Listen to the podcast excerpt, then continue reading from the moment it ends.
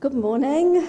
It is just such a privilege to get to kick off this series and also to be able to preach in my home church. I was just saying to the worship team when we were all up in the lounge, there's something different about getting to preach in the part of the body that you have committed to putting roots down in. And we are just so excited, Dave and I, to be putting our roots down in City Elim. As Mike said, we were part of planter, planting and pastoring Shore Elim for about 18 years. And then God called us out for a couple of years and we um, just sat in church for three years. And then last year during lockdown, we just felt like God was calling us back to Elim. And we make the drive with Bob and Maggie from the beautiful coast nearly an hour some days to get here, but we just felt God calling us back to Elim. And so it's a real privilege this morning to be able to share God's word with you. I know most of you probably don't know me from a bar of soap, so I am married to this handsome guy in the island shirt there. We just celebrated 20 years of marriage this past week, and we have four kids who range from 5 through to 26. So we, well and truly, apart from babies, have our hands in pretty much every stage of parenting at the moment. And actually, the last time that I spoke here was six years ago on Mother's Day, and I was heavily pregnant with our youngest and our only son. So the rest of our family is made up of girls. And when they were younger, they were much easier, but when they were younger, they discovered a book about codes in an op shop when we were on holiday one year. And they became obsessed with passing messages back and forwards to one another in codes. This book was full of all sorts of ideas. You could write a message in lemon juice, you could use hieroglyphics, you could swap different letters of the alphabet out to stand for different letters. And so they would write these codes. And because they were pretty young at the time, the codes were sometimes complicated by the fact that they didn't really know how to spell all of the words that they were doing. So you needed a little bit of extra grace to interpret these messages. But these codes all had something in common. You you needed to know how to decipher them in order to understand the message correctly. You needed to know did you need a torch to illuminate that lemon juice? Did you need a key that told you what each symbol and each letter stood for? And can we just be honest that sometimes the Bible feels a little bit like a code? If you're anything like me, there are days that I open it and I read it and I think, yes, I've got that. That was good word, Lord. And then there are other days that I open it, I stare at the page, the words kind of converge on one another, and I come away and I think, I'm not sure if I understood a word that I just read, and I sure as heck do not know what that means for me here in the 21st century. And I want to suggest that it is in part because the Bible has a code of its own a code that we are exploring through this series called Types and Shadows. What are types and shadows? Quite simply, when a person or an event or a place or an object points to something larger than itself, points to an eternal truth or reality, or more often than not, points us to Jesus. And that person or event, that object, it has a story of its own, but that is only the first layer of the message, so to speak. And so, if we don't understand the significance of these types and these shadows in the pages of Scripture, we miss out on the full message that God is wanting us to understand. And it's my great privilege this morning to kick off this series by sharing with you the significance of the image of the temple in the Bible. When Mike said you can choose whatever you want to talk on, whatever shadow you want to bring, I knew immediately that I was going to talk on the temple. As Mike said, I've just released my first book, and there was a chapter in that book that required me to research the temple. And I'm just going to be honest with you, I had missed the richness of what the temple means for us here and now as Western believers. Because I don't know about you, it's pretty far removed from my reality. I didn't get up this morning and go out to my backyard and find a lamb that I could bring to be able to come and worship. I didn't go through any ceremonial cleansing process. My kids vetoed certain outfit choices, and my daughter told me I hadn't done a very good job straightening my hair. But other than that, I didn't have to go through any elaborate process to be able to come and to worship. So the temple feels a bit far removed for me. But today, I want to do Temple 101 with you. I want us to dive into what is the history and the message of the temple? How does it point us to Jesus? And how does it reveal what he is calling us to right here and right now? But before we do, I'm just going to pray. Father, we want to thank you for the richness of your word. We want to thank you for the time that you took to pen it for us that we might know your heart and we might know your ways. And Father, we just ask this morning that you, by your Holy Spirit, would illuminate and guide us into all truth, that we might understand the message of your word today. In Jesus' name, amen. So I'm going to start the story of the temple today in the book of Exodus with Moses and the Israelites. They are newly out of Egypt. Exodus 19 says they've been out in the desert for about three months, and God calls Moses to himself. And he says, I'm going to tell you why I rescued you, why I brought you out of Egypt. I brought you out of Egypt so that I could draw you to myself, so that you might be my treasured possession. Yes, all the nations are mine, but I'm going to do something really special with you. I'm going to invite you into a covenant relationship with me, and I'm going to make you a kingdom of priests. You're going to be a holy nation set apart for me. But we've got to remember the Israelites had just been slaves for 400 years. They had no idea what it meant to live as free people yet alone as a holy nation, a people set apart for God Himself, a kingdom of priests. They were clueless. So God has to give them some structure. He has to give them some laws so that they can know what does it look like to be a people set apart for a holy, almighty God. So he takes Moses up the mountain, he gives him not only the Ten Commandments, but a whole raft of guidelines showing him what this is going to look like. But as part of this, he also gives Moses this instruction. And I'm picking up in Exodus 25, verse 8. He says to Moses, Then have them make a sanctuary, a mikdash, a sacred, holy place for me, and I will dwell among them. Make this tabernacle, this mishkan, this dwelling place, and all its furnishings exactly like the pattern I will show you. And I'm going to suggest to you three gifts today that the temple offers us that are incredibly relevant for walking out our faith.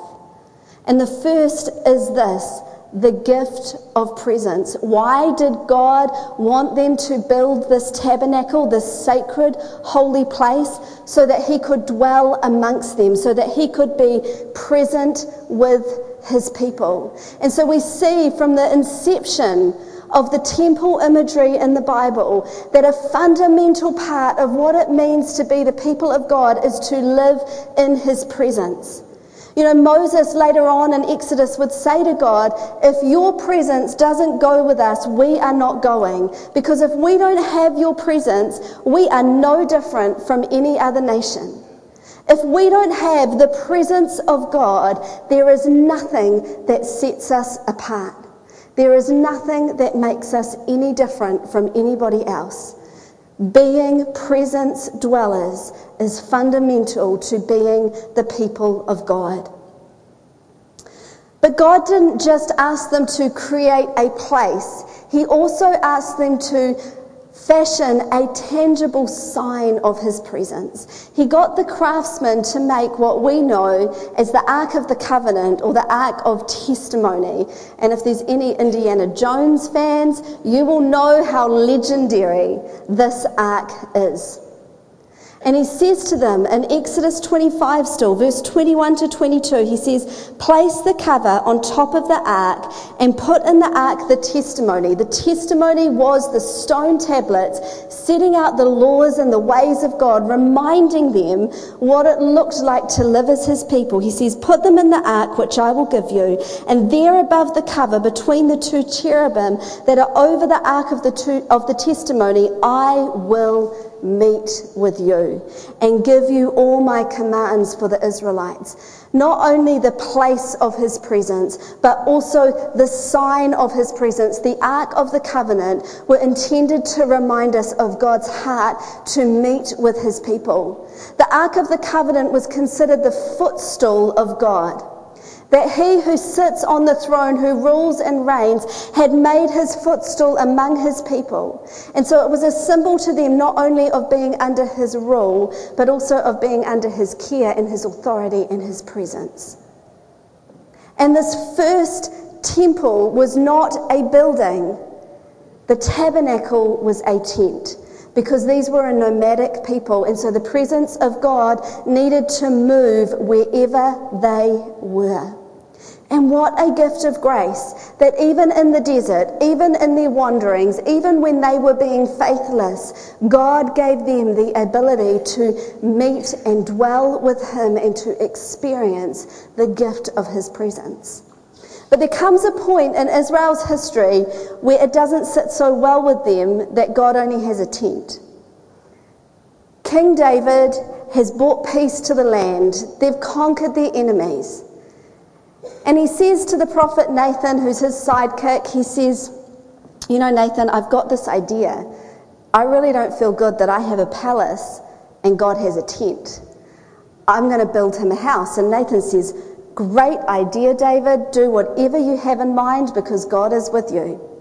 Well, Nathan goes away and God says, Nathan, that might have been a good idea, but it wasn't a God idea. When did I ask anybody to build me a house?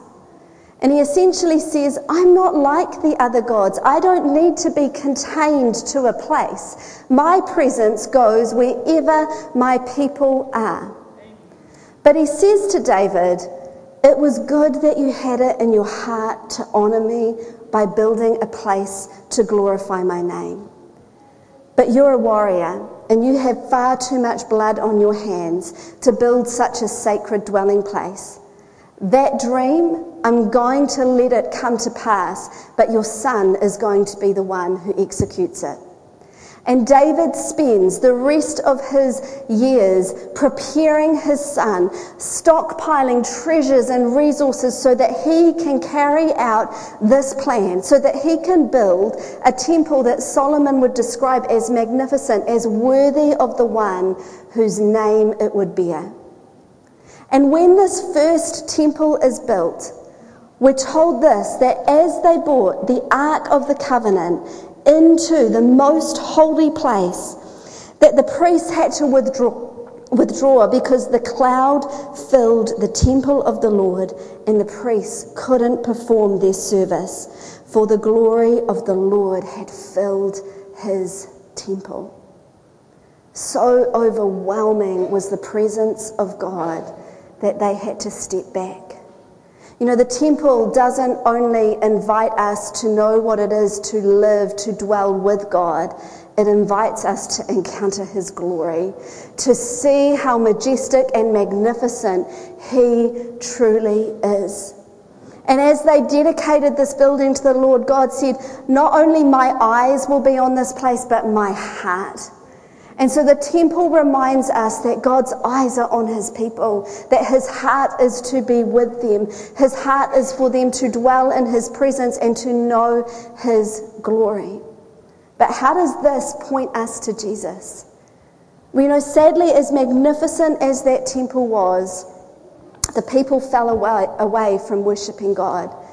And we're told that generation after generation turned to false gods. They broke covenant with God.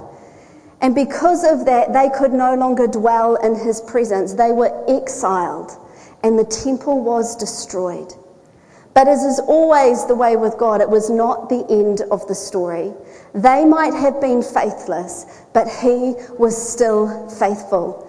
And he had prophesied through the prophet Jeremiah that a remnant would return from exile and they would rebuild the temple.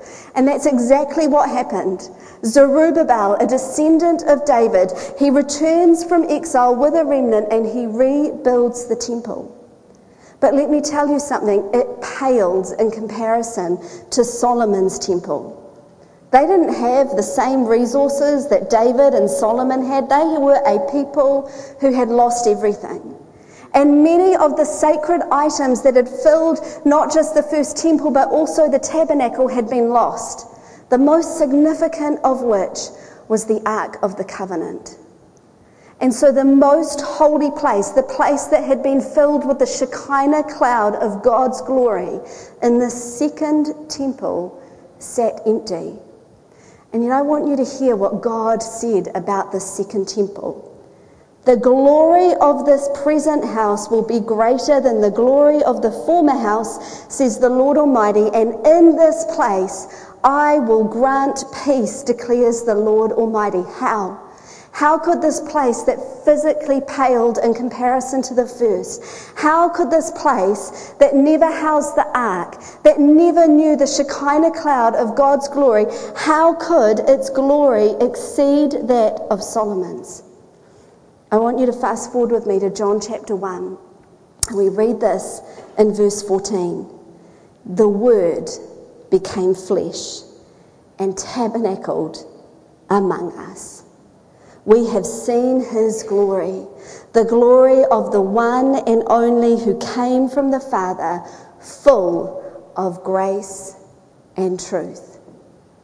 The tabernacle that had never known the Shekinah glory of God, the temple that had never housed the ark, had God Himself the word Jesus, the message of presence, the message of God dwelling with his people, walk in its courts. And do you know what one of Jesus' first public acts of ministry was? It was to cleanse that temple. We're told in John chapter 2 that after Jesus turned the water to wine, he went to this temple and he turned over the tables where things were being sold and people were being extorted. You see, the temple had come under leadership that was not legitimate. It was not it was not the Levitical leaders, and it had corrupted the practices of the temple. And a place that had been meant to be a place of meeting with God, a place of experiencing, encountering His presence, had become a place of burden.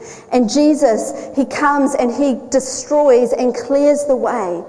And the leaders of the time are like, What right do you have to cleanse the temple? They knew that this was a messianic act. And Jesus says, I'll tell you what, I can destroy this temple and I can rebuild it in three days. And they're like, What?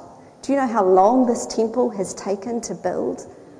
But Jesus wasn't talking about a building, he was talking about his body. The gift of presence that the earthly temples had only foreshadowed was beginning to be revealed in its fullness through the person of Jesus Christ. But there has always been an obstacle to us experiencing the fullness of this gift, and it's called sin. Because how can a holy God allow sin to enter his presence? He can't, or he wouldn't be holy. He can't, or he wouldn't be just. Sin cannot stand in the presence of a holy God. And the temple speaks to us of this. You and I would have only been allowed in the out of courts we would not have been able to come anywhere near the Ark of the Covenant, the place of His presence. We could only experience it from a distance and only after ceremonial cleansing. We could only experience it through the priests, the priests who had to be consecrated and cleansed and washed to be able to minister to God. And even those priests could only enter the holy place. They could not enter the most holy place. The only person who could do that was the high priest, and he could only go in once a year. One man from one tribe representing all the people. And we're told in Hebrews chapter 9 that every day, day after day, the priest stands and he performs his religious duties. Again and again, he offers the same sacrifices which can never take away their sins. Morning and night, sacrifices had to be offered to allow the Israelites to be a people of his presence. Because God is a holy God but he's also a merciful God. So he gave to them the gift of atonement, the gift of substitutionary sacrifice, where the animal bore their guilt, bore their sin, and died on their behalf, that they might know what it is to live as the people of God. But like Hebrews teaches us, those sins had no power to cleanse on the inside. They didn't last. They had to be offered again and again and again and they simply foreshadowed Jesus, the one who would come and offer a lasting sacrifice once for all. In Hebrews chapter 9, we read this about Christ's gift of atonement for us. He says, When Christ came as high priest of the good things that are already here, he went through the greater and more perfect tabernacle that is not man made, that is to say, not a part of this creation. He did not enter by means of the blood of goats and calves, but he entered the most holy place, once for all by his own blood, having obtained eternal redemption. The blood of goats and bulls and the ashes of a heifer sprinkled on those who are ceremonially unclean sanctify them so that they are outwardly clean. How much more? Will the blood of Christ, who through the eternal Spirit offered himself unblemished to God, cleanse our consciences, make us clean on the inside from acts that lead to death, so that we may serve the living God?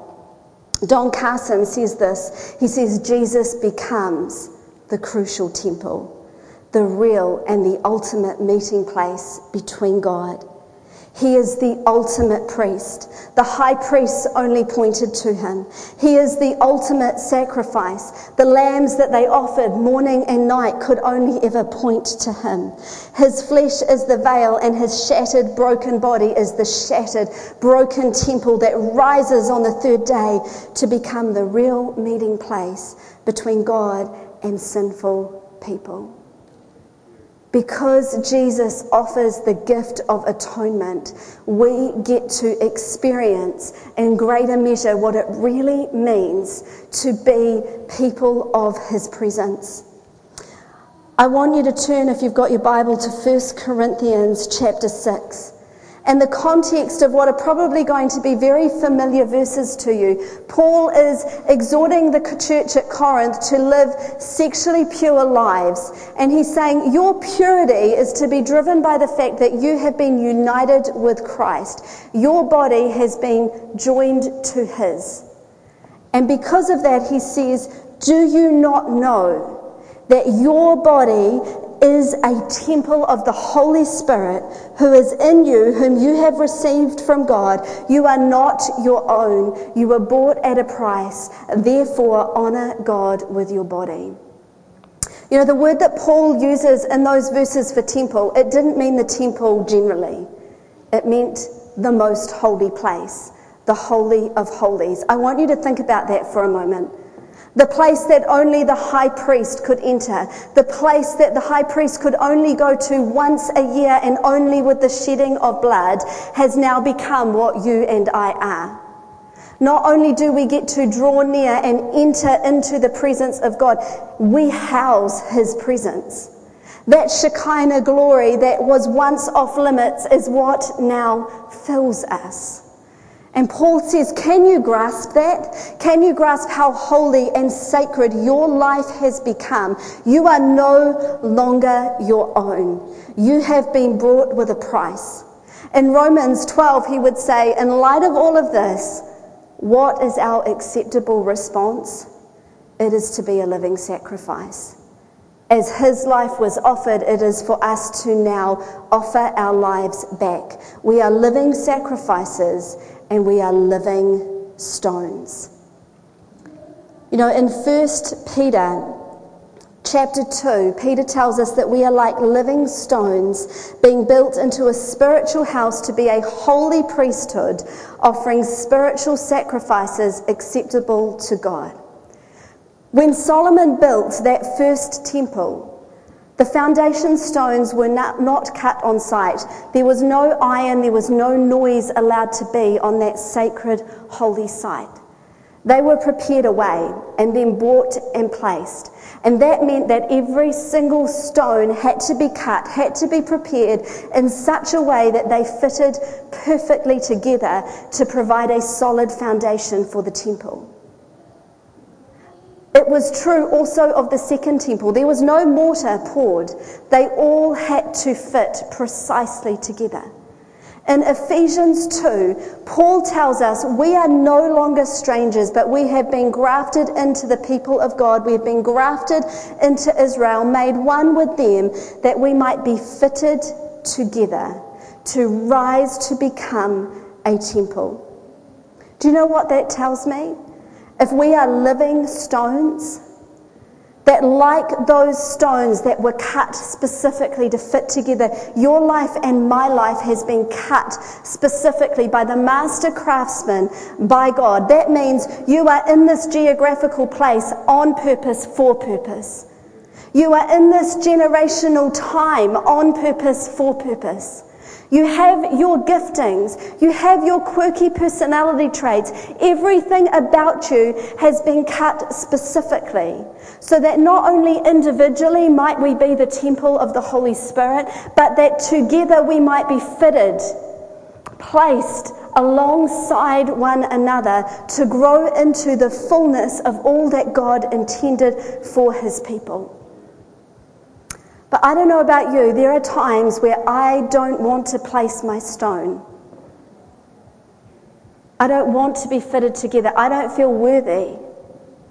I don't feel qualified. You know, Mike shared that we had pastored at Elim, and then I shared that we um, left for a season, and God called me into itinerant ministry. I was no longer a pastor. I'd resigned my credentials because we weren't part of Elim. My background is not seminary training. I have a law and an arts degree, and I felt, who am I? Who am I to teach the word, to write Bible studies? I have no title, I have no movement behind me. Who am I? There's a wealth of amazing Bible teachers out there. I'm not needed.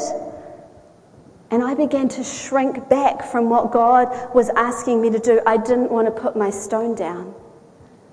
Sometimes I've felt that way as a mum, as a wife. Maybe you've felt that way in the different places that God has positioned you. But you know, every single passage that talks about us being living stones fitted together to form this new temple. The temple, if Christ is the temple, we as his body are now that temple, also talks about Christ being the cornerstone. A cornerstone was the first foundation stone laid, and every other stone was measured against it. He is the one who qualifies us. He is the one who makes our lives holy and sacred. And that means that everything you and I do is holy and sacred by virtue of our relationship to the cornerstone. And that also means that no stone is more holy or more important or more needed than any other stone. They are all needed. They were all predetermined to be cut and fit together at this point in time that the body, the people of God, might rise to become all that God intended. Israel couldn't be a kingdom of priests back then. They could only have a line of priests because only the Aaronic descendants could serve the Lord. But we have all been given this third gift, the gift of ministry, because we are all presence dwellers and we are all presence hosts. We all house the presence of God. And by His grace, we get to serve. By His grace, we get to place our stone and be part of what He is building in this time, in this place. And if we don't place our stone, there is a gap. It is a privilege for each and every one of us to house his presence, but also to come and to be fitted together. When you look at those, the tabernacle at the first temple, it was always about community. It was always about coming together as the people of God to serve, to pray, to grow, to learn, to worship. We are called to grow together, to place our stones alongside one another, that, like Ephesians says, that we might grow into a holy temple for the Lord, built together into God's dwelling place for the Ruach, for the Holy Spirit. Your stone is needed, and so is mine. Let's never, ever forget the incredible privilege that is now ours because of Christ's gift of atonement. We receive the gift of presence for the gift of purpose, gift of ministry. Because you know, those first temples, the people had to come to them. We have now been commissioned to take the temple to the nations. The nations were drawn to the magnificence of what Solomon had built. we are to take that magnificence out into the streets, out into the workplaces that we're in, out into the schools that we are learning in, out into our families. And we're called to place our stone, to go and make disciples of all nations, baptizing them in the name of the Father and of the Son and of the Holy Spirit, that they too might know what it is to be people of His presence people who see and encounter His glory. Let's pray. Father, we thank you for the beauty of the temple. That though it might feel far removed from our reality today, it speaks still of your heart that it speaks of your desire to dwell amongst your people, to be present with them, that it speaks of your mercy and your grace, that you would make atonement, that we might experience that presence. That it gives us the gift of ministry. That, like Hebrews 9 says, Jesus offered the sacrifice that we might serve the living God. And so, Father, we come today we come today to offer ourselves living sacrifices, living stones. Build something in us and through us that speaks to the nations of your glory. In Jesus' name, amen. Know, as Mike comes, one last thing that I forgot to say that's really important. Just like the first temples foreshadowed something greater, we foreshadow something greater when we take our place. We foreshadow the day that Revelation speaks of when God establishes a new heaven and a new earth, when we will no longer need types and shadows because we will see in full. And Revelation 21 tells us that there will be no need for a physical temple because God Almighty and the Lamb will be our temple. And every barrier, physical and spiritual, will be finally removed. And we will forever be the people who dwell in His presence. That's what you and I get to foreshadow each and every day as we offer ourselves back.